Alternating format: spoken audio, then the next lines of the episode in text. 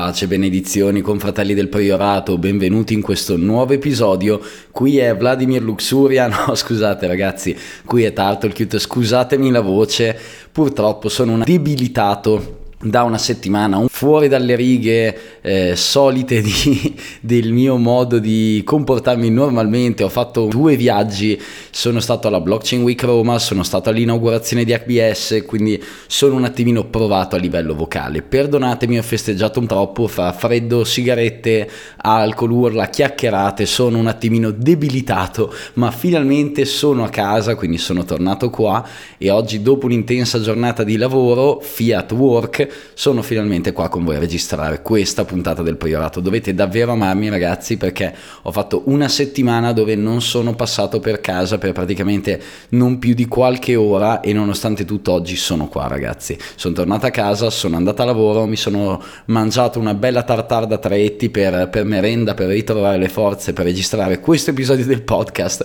ed eccomi qua soltanto per voi come al solito il Priorato con un piccolo delay di un giorno entra e arriva live su tutte le piattaforme di podcasting.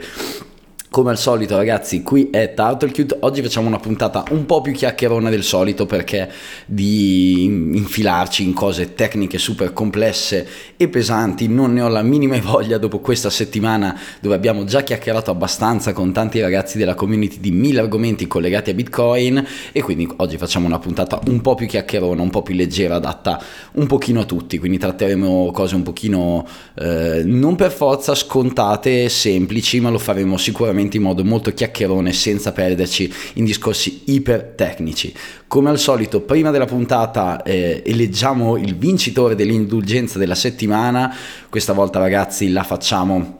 proprio una cosa in grande e diversa dal solito perché questa settimana in via del tutto eccezionale voglio regalare e donare l'indulgenza a un sacco di persone perché ragazzi abbiamo appunto come detto nell'introduzione eh, anzi ho questa settimana eh, partecipato a vari eventi tra cui la Blockchain Week Rome in cui mi hanno gentilmente invitato e con piacere ho scoperto che non è diventato un evento massimalista ma è un pochino migliorato rispetto agli anni passati con un ottimo speech del il caro nostro buon Giacomo Zucco e anche tante altre persone come Valerio Dalla Costa di Villaggio Bitcoin, Massimo Musumeci, insomma un attimino c'era un pochino più di massimalismo nell'aria e quindi questa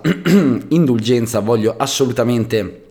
eh, donarla a tutti i ragazzi del Satoshi Spritz Roma perché dopo una conferenza eh, Bitcoin beh mi sono dovuto ovviamente mi mancava un pochino quell'atmosfera massimalista tossica quindi mi sono intrufolato al Satoshi Spritz Roma e ragazzi è un ambiente davvero fantastico e quindi questa indulgenza la voglio assolutamente donare a Claudio del Satoshi Spritz Roma che gli ho promesso che l'avrei ringraziato in puntata gli ho scroccato un passaggio alle due e mezza di notte post Satoshi Spritz quindi quindi gli è assolutamente dovuta questa indulgenza e anche a tutti gli altri ragazzi come Andrea di Bitcoin Rocket che ha una fantastica pagina Instagram su Bitcoin, quindi dato che il priorato non è ancora presente su Instagram devo ancora pensare un attimino e trovare la voglia di stare dietro a un altro progetto, nel frattempo consiglio a tutti di seguire assolutamente Bitcoin Rocket sulla piattaforma di eh, fotografia ormai tanto utilizzata dai giovani ragazzi ovvero Instagram, un ringraziamento anche a Francesco, John, Sergio, tutti i ragazzi del Satoshi Spritz Roma, dedico a loro questa indulgenza perché sono stati davvero fantastici, super simpatici, super carini ed è stato davvero bellissimo fare un'esperienza un po' diversa dal solito, un po' fuori dalle solite mura. Eh, casalinghe del priorato sono un attimino uscito come un uccellino dal mio nido e facendo qualche giro per l'Italia mi ha fatto davvero super piacere conoscere un sacco di voi quindi ragazzi grazie mille devo dire oh, sarebbe davvero bellissimo fare una vita così, di pellegrinaggi attraverso tutti i Satoshi Spritz d'Italia, perché se mi trattassero tutti come mi hanno trattato al Satoshi Spritz Roma, cavolo ragazzi, è una vita da sogno, cioè girarsi l'Italia, mangiarsi tutti i piatti tipici, cene assieme, si beve, si chiacchiera, si fuma, insomma davvero una bella settimana. Sono felice di come è andata e il mio sogno sarebbe fare così ogni settimana in una parte diversa d'Italia, andare a mangiare come un ludoro tutti i piatti tipici di tutta la nostra penisola e a conoscere un sacco di bitcoiner sparsi per tutta l'Italia ed è stato davvero un piacere, quindi dedico a loro questa fantastica indulgenza e vi lascio assolutamente alla sigla prima di entrare nella puntata. A dopo!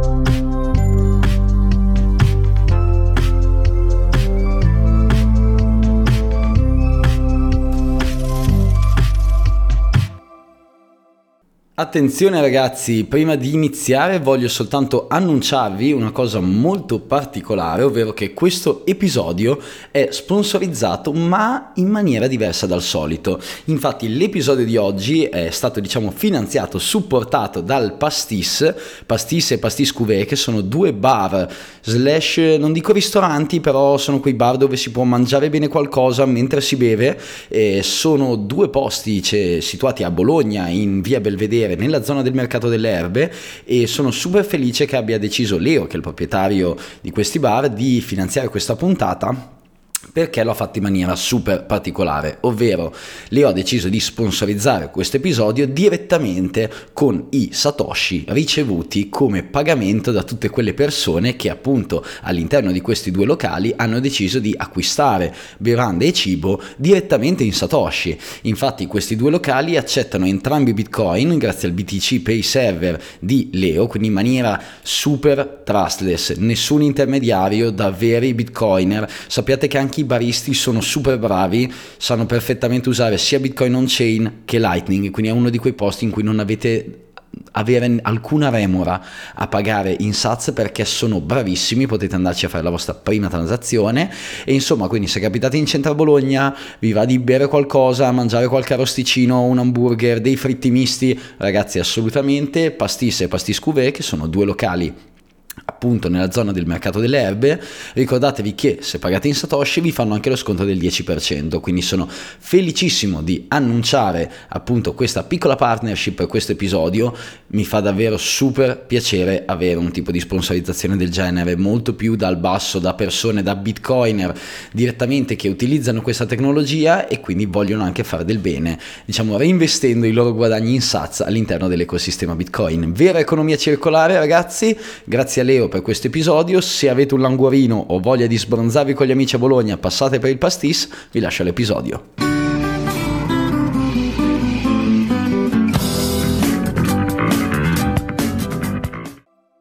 Eccoci qua confratelli, finita la sigla, inizia l'episodio. Come detto all'inizio, sì, eh, mi sono dimenticato di fare qualche ringraziamento che mi faceva piacere, quindi lo collego adesso ad inizio puntata. Ok, sì, sono stata alla Blockchain Week Rome, ho nominato anche HBS, eh, dato che avete già un attimino visto quello che è l'intro, il titolo dell'episodio, infatti si parlerà un attimino di mining, volevo anche ringraziare Daniela Brozzoni e Alecos, che sono i creatori di HBS, ovvero l'altro evento so, a cui ho partecipato questa settimana nel weekend a Brescia. E se non vi ricordate Daniela è stata ospite in questo podcast già due volte, abbiamo parlato di vari argomenti come Stratum, V2, mining, eh, pool eccetera. E ho deciso di portare un argomento collegato eh, giusto così e anche per diciamo, eh, fare un argomento unico volevo anche ringraziarli dato che appunto eh, nel weekend sono stato presso HBS e aveva annunciato l'apertura di questo hackerspace slash coworking alla fine dell'episodio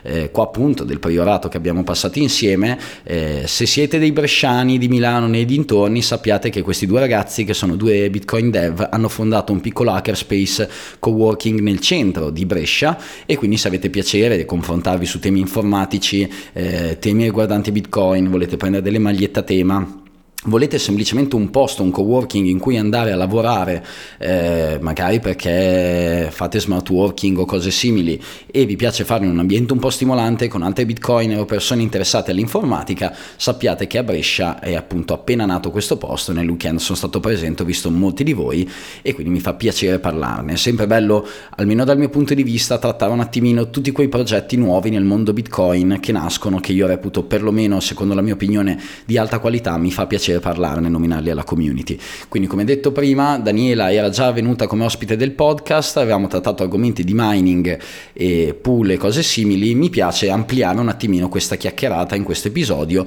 andando a trattare tutti quelli che sono degli argomenti collegati al mining, non troppo tecnici come detto nell'introduzione, ma nemmeno le cose super giga scontate, andando a trattare un pochino di argomenti che non si sente mai parlare eh, dai vari divulgatori italiani e quindi andare ad approfondirli così per curiosità.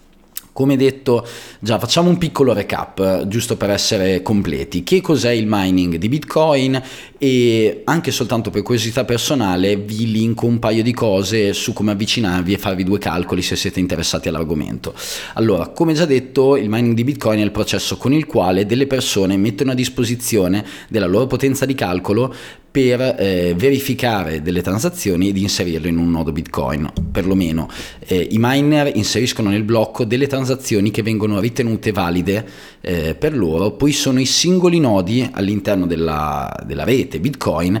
ognuno secondo le proprie regole, a validare o meno quest'ultimi decidendo se questi sono validi o meno. Quindi sfattiamo già un mito, i miners non sono quelle persone che verificano in maniera assoluta le transazioni della blockchain di Bitcoin, ma sono in realtà i nodi, cioè il miner fa solo ed esclusivamente il lavoro sporco di prendere delle transazioni che secondo lui rispettano le regole del network e le inseriscono in questi pacchetti. Dopodiché sono i singoli nodi che dicono ok, questo pacchetto di transazioni rispetta quelle che sono le mie regole o meno questo è fatto per evitare eh, un trust assoluto verso questa entità del network. Eh, se i nodi non rivalidassero quelle che sono le transazioni dei miner, noi ci dovremmo fidare ciecamente di essi. E invece in questo modo i miner devono per forza eseguire un buon lavoro ed essere onesti o rischiano che il network Bitcoin rigetti eh, le transazioni da loro elaborate, andando così a perdere eh, il reward dal loro lavoro. Quindi semplicemente abbiamo descritto questa entità del network Bitcoin, ma ora andiamo un attimino a capire effettivamente come si fa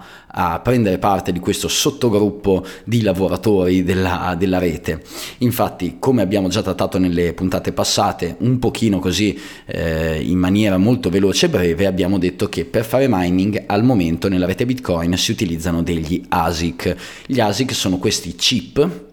altamente specializzati ad eseguire un lavoro di eh, diciamo hashing e per farla semplice riutilizzo la metafora di Federico Rivi che a me è piaciuta tantissimo. Quello che fa un miner è semplicemente lanciare un dado in maniera molto più veloce ed efficiente di come lo fa un umano. Quindi in poche parole i miner il lavoro che eseguono è quello praticamente di creare continuamente degli hash e se questi rispettano uh, delle determinate condizioni, ovvero sono il risultato dell'hash è inferiore a quello della difficoltà attuale, eh, hanno di base trovato la soluzione al blocco che si sta elaborando in questo momento e vincono una reward. Quindi di base non sono altro che delle scatole estremamente rumorose che all'interno contengono chip, alimentatori, ventole che creano continuamente degli hash e quando trovano quello fortunato eh, si beccano la reward ed elaborano la transazione inserendola nella blockchain di Bitcoin.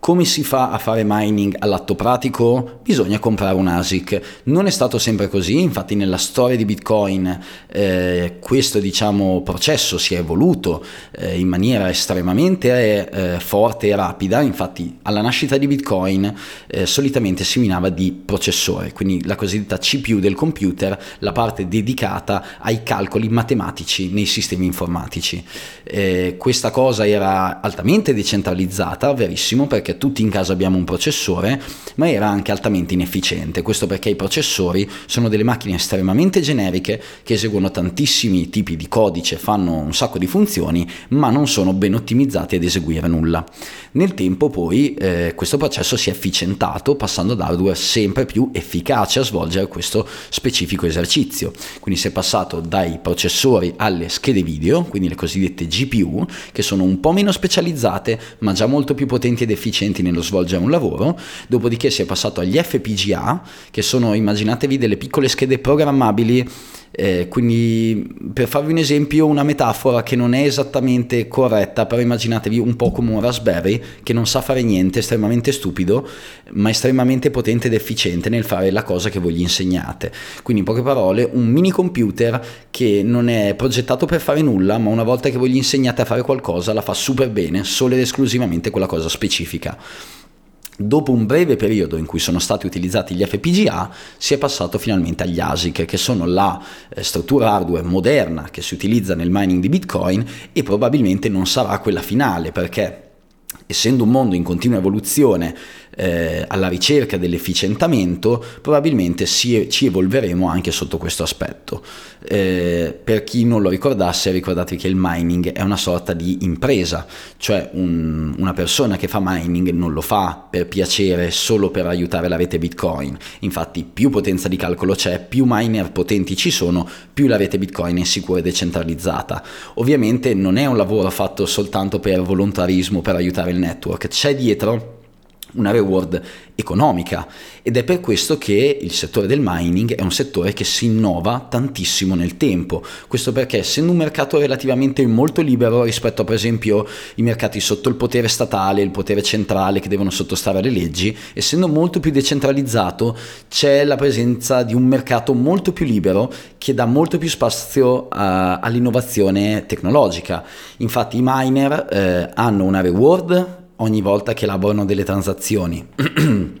hanno delle spese, ovvero per loro l'hardware e l'energia elettrica, e quindi sono portati sempre ad efficientare questo processo. Meno energia elettrica consumano, meno spese hanno e quindi aumentano i guadagni. Più potenza di calcolo riescono a mettere in campo spendendo il meno possibile di energia più aumentano le proprie reward. Quindi nell'ottimizzare questo processo i miner sono i primi che hanno l'incentivo ad innovare ed investire in ricerca e sviluppo in questo settore ed è per questo che si è sviluppato tantissimo ed è cambiato un sacco nel corso degli anni. Pensate che soltanto una decina di anni fa neanche si minava addirittura con delle USB stick, quindi delle chiavette USB con dentro un mini processorino che voi inserivate nel computer e minavano bitcoin. Davvero ormai si collezionano quasi come reperti archeologici eh, però effettivamente sono parte della storia di questo protocollo peer-to-peer chiamato Bitcoin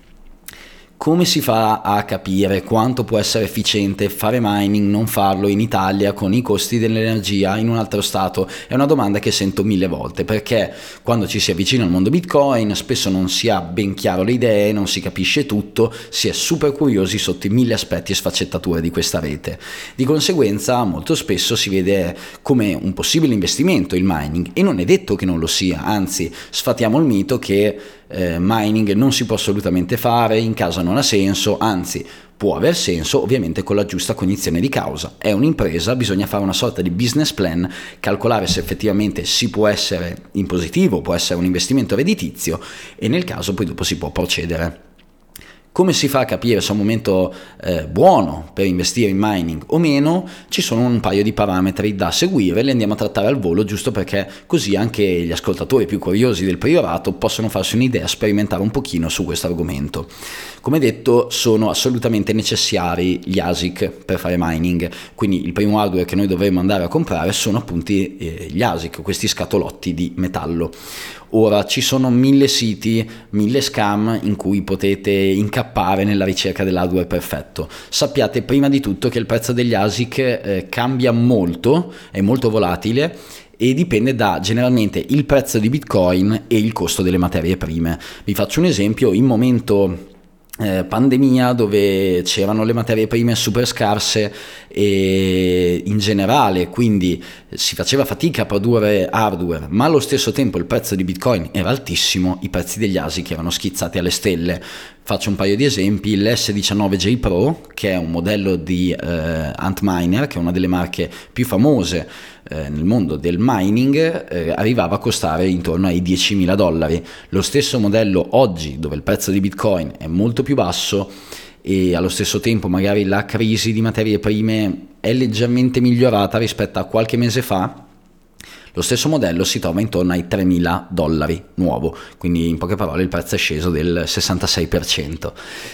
Quindi, primo parametro, valutare eventualmente l'hardware che costi ha e vedere in quanto tempo si può ammortizzare. Come si fa? Cercate i siti maggiori online, guardate cose che possano sembrare più o meno affidabili, eh, cercate recensioni, prima di buttare dei soldi in siti sconosciuti cinesi, pensateci un attimino due volte. Ci sono vari siti come Trustpilot in cui potete verificare eventualmente se un sito web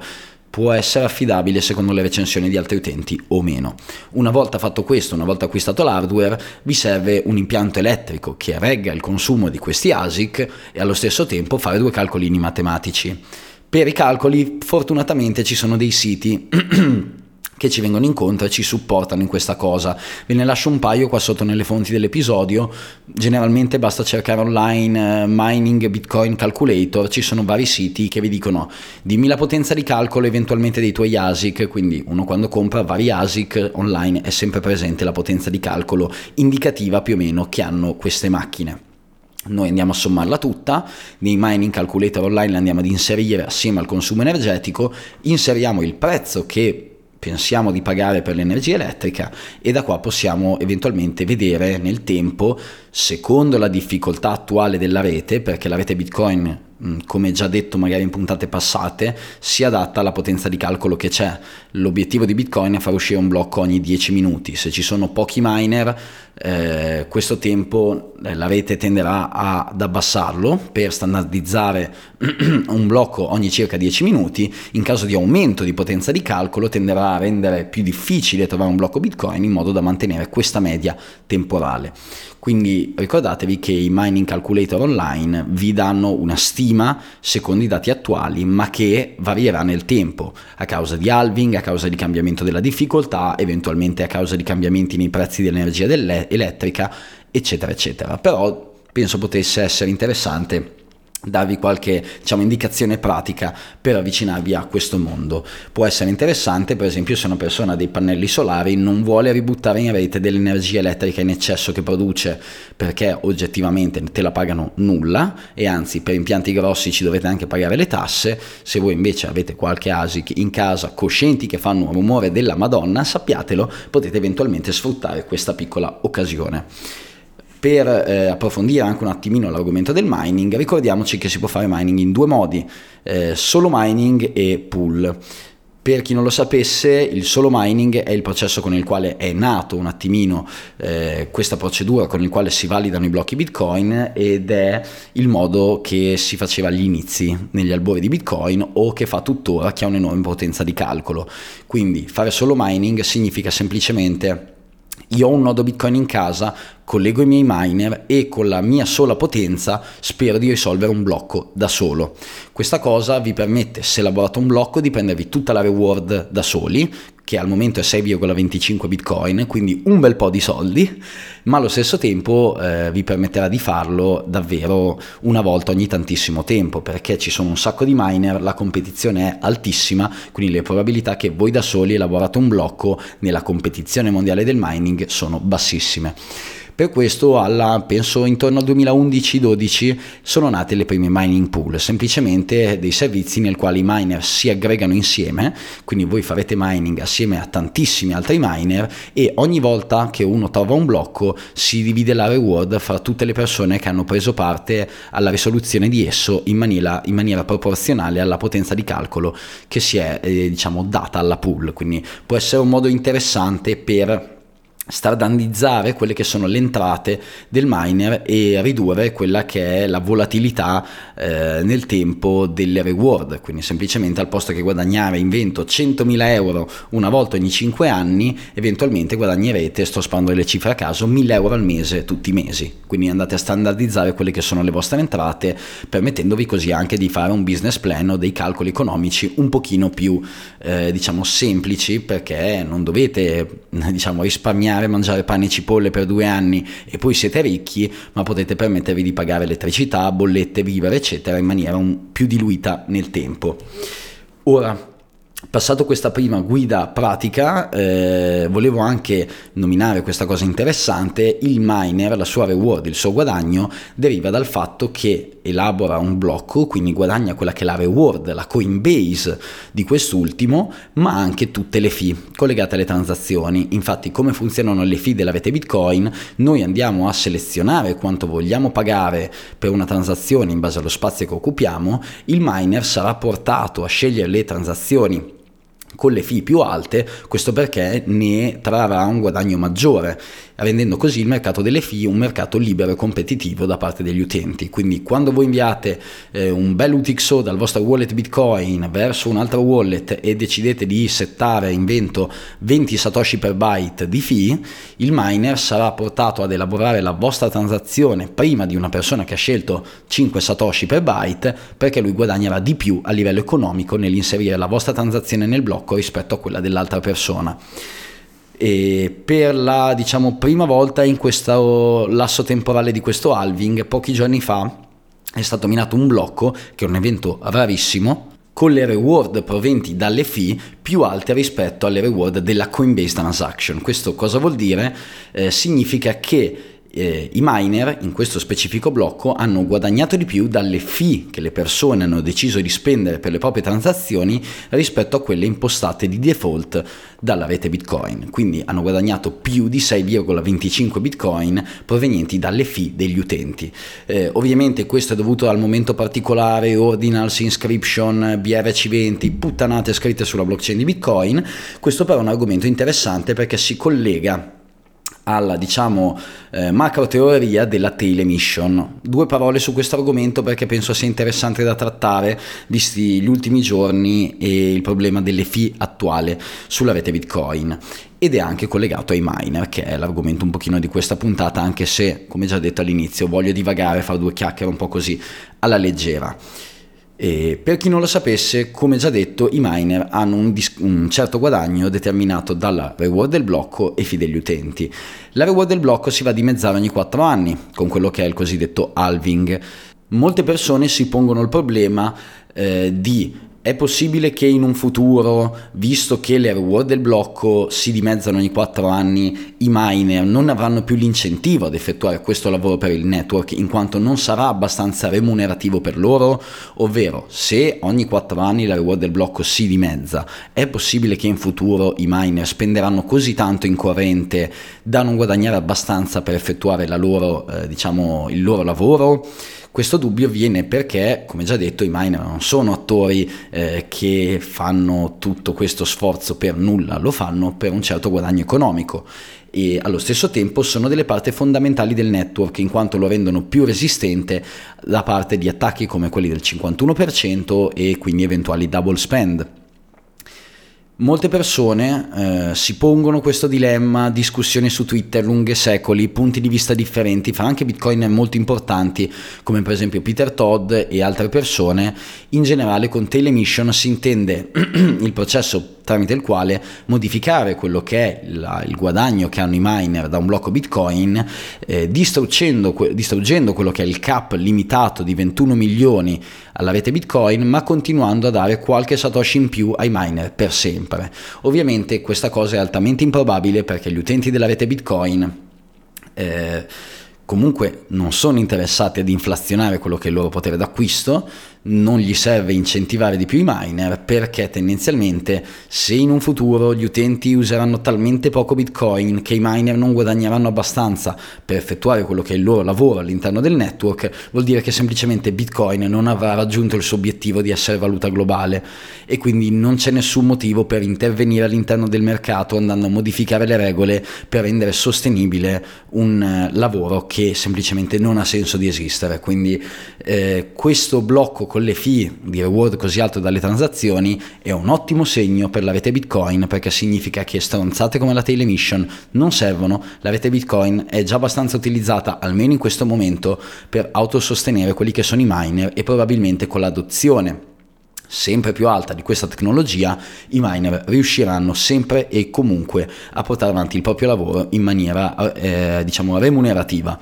andiamo un attimino ad approfondire il tema dei due attacchi che ho prima espresso per far capire per cosa sono importanti i miner, visto che abbiamo detto prima che in fondo i blocchi li ritengono o meno validi e li verificano i nodi, i miner comunque possono essere dei vettori di attacco e sono utili per alcune cose all'interno del network. In caso di potenza di calcolo molto bassa, quindi miner poco decentralizzati o in generale poco incentivati a prestare servizi alla rete Bitcoin, sono possibili degli attacchi alla rete che possono causare grandi problemi.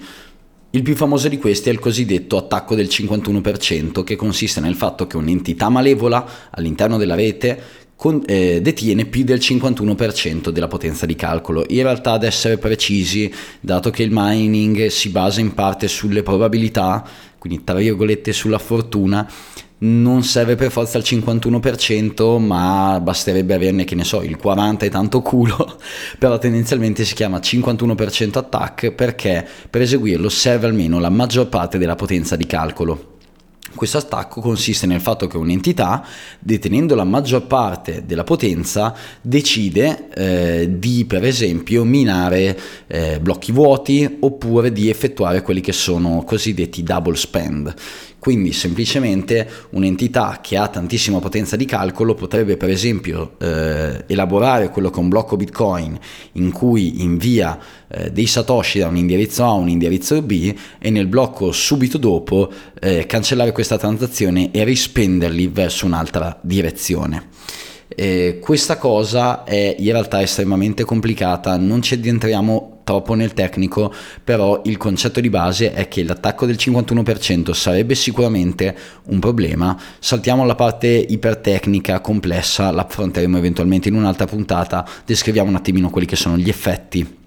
reali e spieghiamo perché in realtà questo non è un reale problema.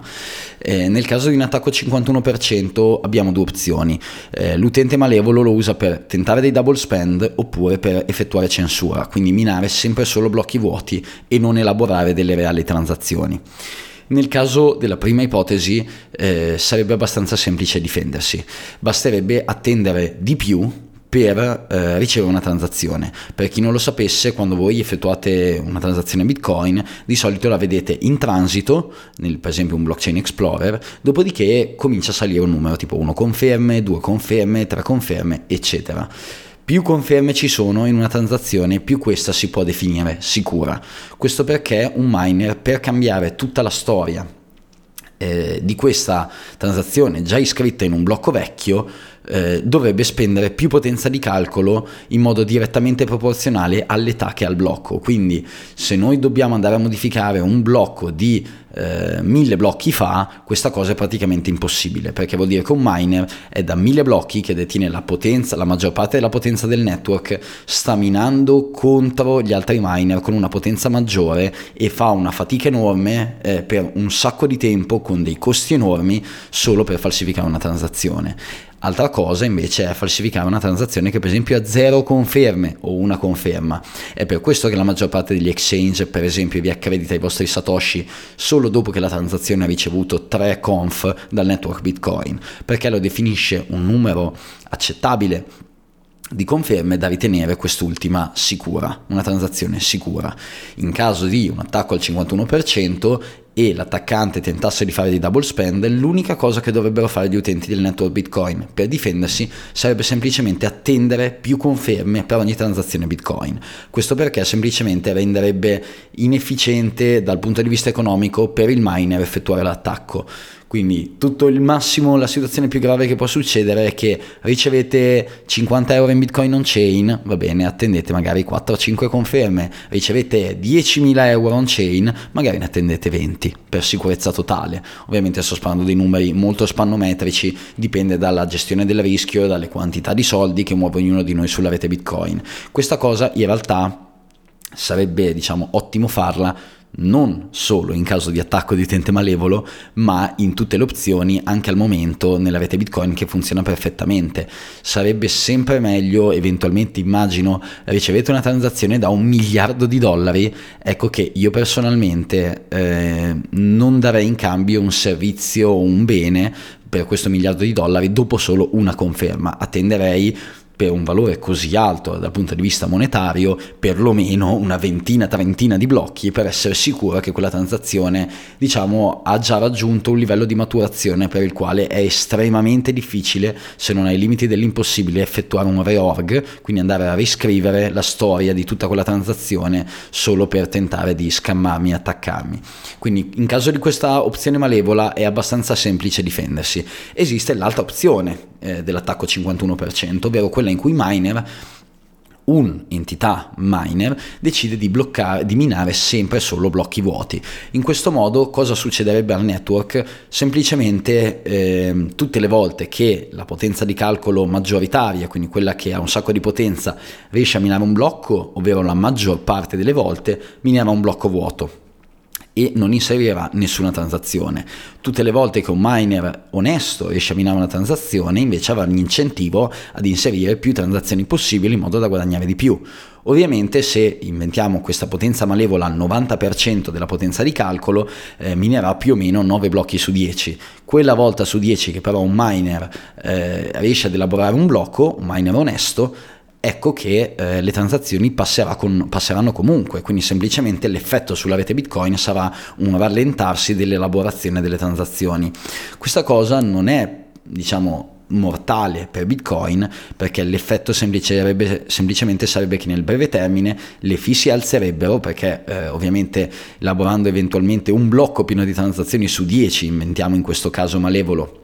nella rete Bitcoin semplicemente le persone alzeranno le fee per provare ad entrare in quel blocco che è molto più occasionale e raro, quindi bisognerà mettere delle fee molto più alte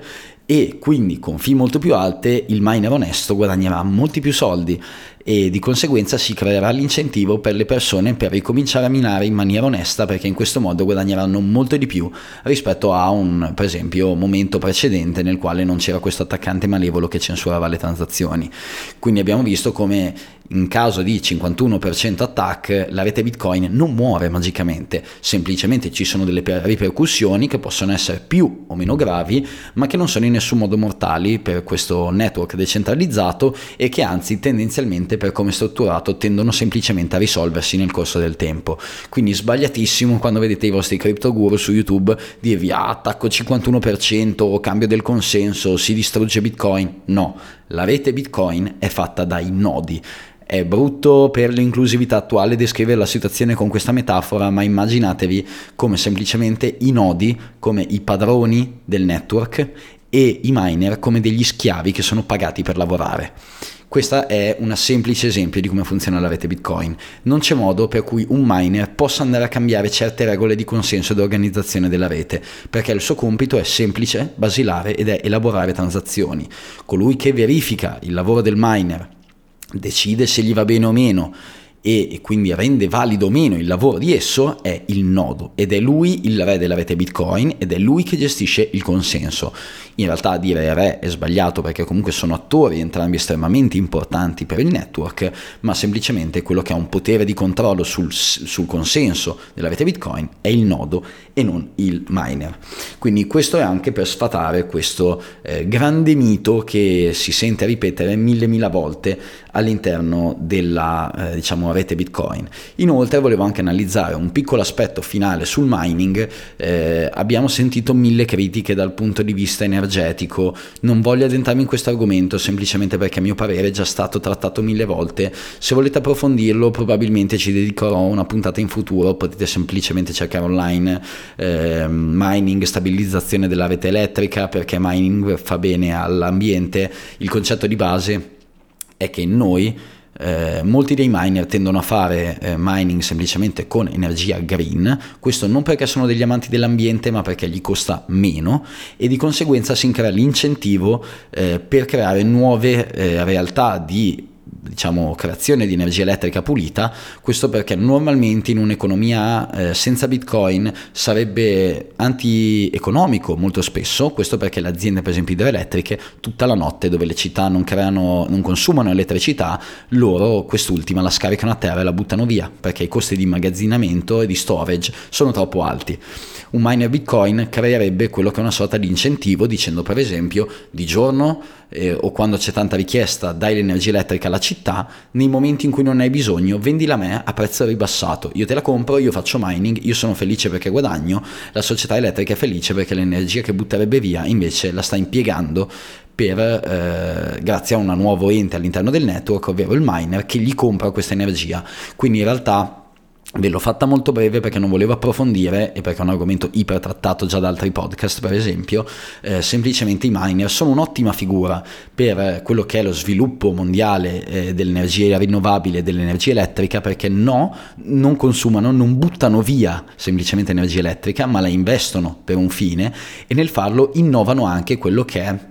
il settore di produzione energetica, creando una stabilizzazione, quindi un incentivo a creare nuove eh, centrali di produzione di energia elettrica, rendendole econo- economicamente più sostenibili e quindi nei momenti in cui l'energia in eccesso viene buttata comprarla e nei momenti invece dove c'è una grande richiesta e quindi il prezzo dell'energia è più alto, semplicemente lasciarla l'energia eh, alla centrale di energia e quindi lasciargliela eh, vendere a quelli che sono per esempio i cittadini e le imprese. Questo è una cosa fantastica perché ne vince il cittadino che ha una stabilizzazione del prezzo della corrente, ne vince il creatore di energia elettrica in quanto all'incentivo a creare più aziende che ora hanno un business model più efficiente e ne hanno una vittoria anche i miner che in questo modo possono accedere ad energia elettrica a prezzi più competitivi e quindi avere dei guadagni maggiori. Di conseguenza chi vi dice che il mining consuma energia, fa male all'ambiente, fa bollire gli oceani, uccide i delfini, vi sta dicendo di base delle puttanate e sta parlando per sentito dire perché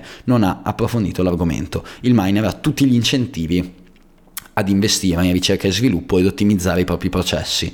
Ed è proprio questa la cosa con cui volevo un attimino chiudere questa puntata chiacchierona in cui discutevamo un po' di mining senza una reale guida, ovvero eh, quello che è l'incentivo al driver di innovazione da parte del miner. Cioè, avendo noi questo settore ipercompetitivo, eh, i miner sono i primi attori all'interno di questo network a voler investire in ricerca e sviluppo. Vi faccio un piccolo esempio storico di cui purtroppo non ricordo il nome perché ho provato a cercare online e mi ricordo che questo diciamo, processo ha un nome specifico da un, un evento passato che è già successo. Vi riporto questa semplice metafora molto simile per spiegarvelo tramite un esempio.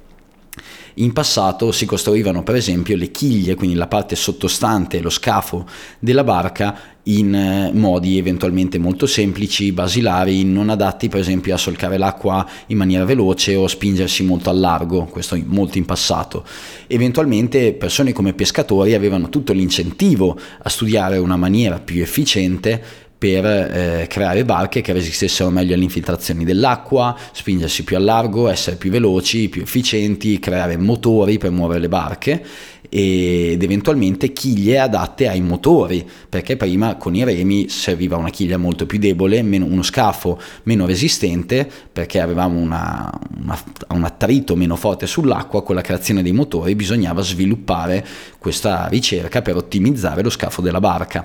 Nel tempo, magari eventualmente i pescatori, eh, dato che sono i primi ad avere l'incentivo economico a spingersi più a largo per pescare di più e pescare pesci più grossi, eh, possono aver testato, sviluppato, eccetera, una forma di scafo della barca più efficiente che per esempio resistesse all'attrito dell'acqua con un motore e gli permettesse di andare più a largo e poi questa tecnologia, una volta che è stata scoperta, magari è stata utilizzata da un sacco di altri attori che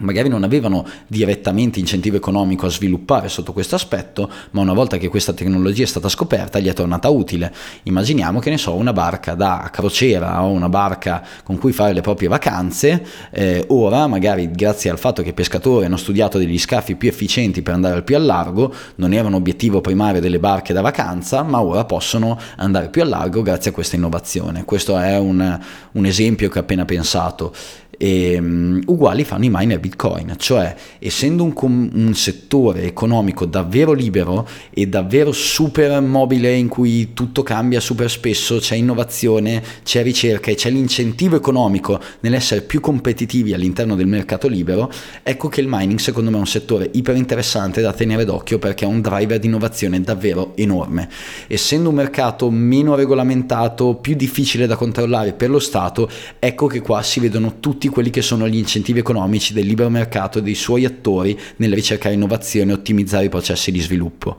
E quindi secondo me sarà sempre un mercato da tenere d'occhio perché fino ad oggi ci ha mostrato come è possibile innovare e per esempio grazie al mining si è investito di più in ricerca per esempio di chip con nanometri più bassi quindi per non fare il cazziatone tecnico, semplicemente sono creati processori più efficienti dal punto di vista energetico, con più potenza di calcolo, non perché magari i computer da casa ricercassero questa cosa, perché non gli serviva essere così potenti ed efficienti, ma magari grazie ai miner che hanno investito in questo sviluppo e sono arrivati a processori più efficienti, quindi con più potenza di calcolo e meno consumo energetico, una volta che questa tecnologia è stata scoperta, viene poi utilizzata anche all'interno di altri mercati come quello dei computer casalinghi perché porta soltanto cose positive. Questo solo ed esclusivamente grazie all'incentivo e allo sviluppo di un settore specifico come quello del mining. Quindi secondo me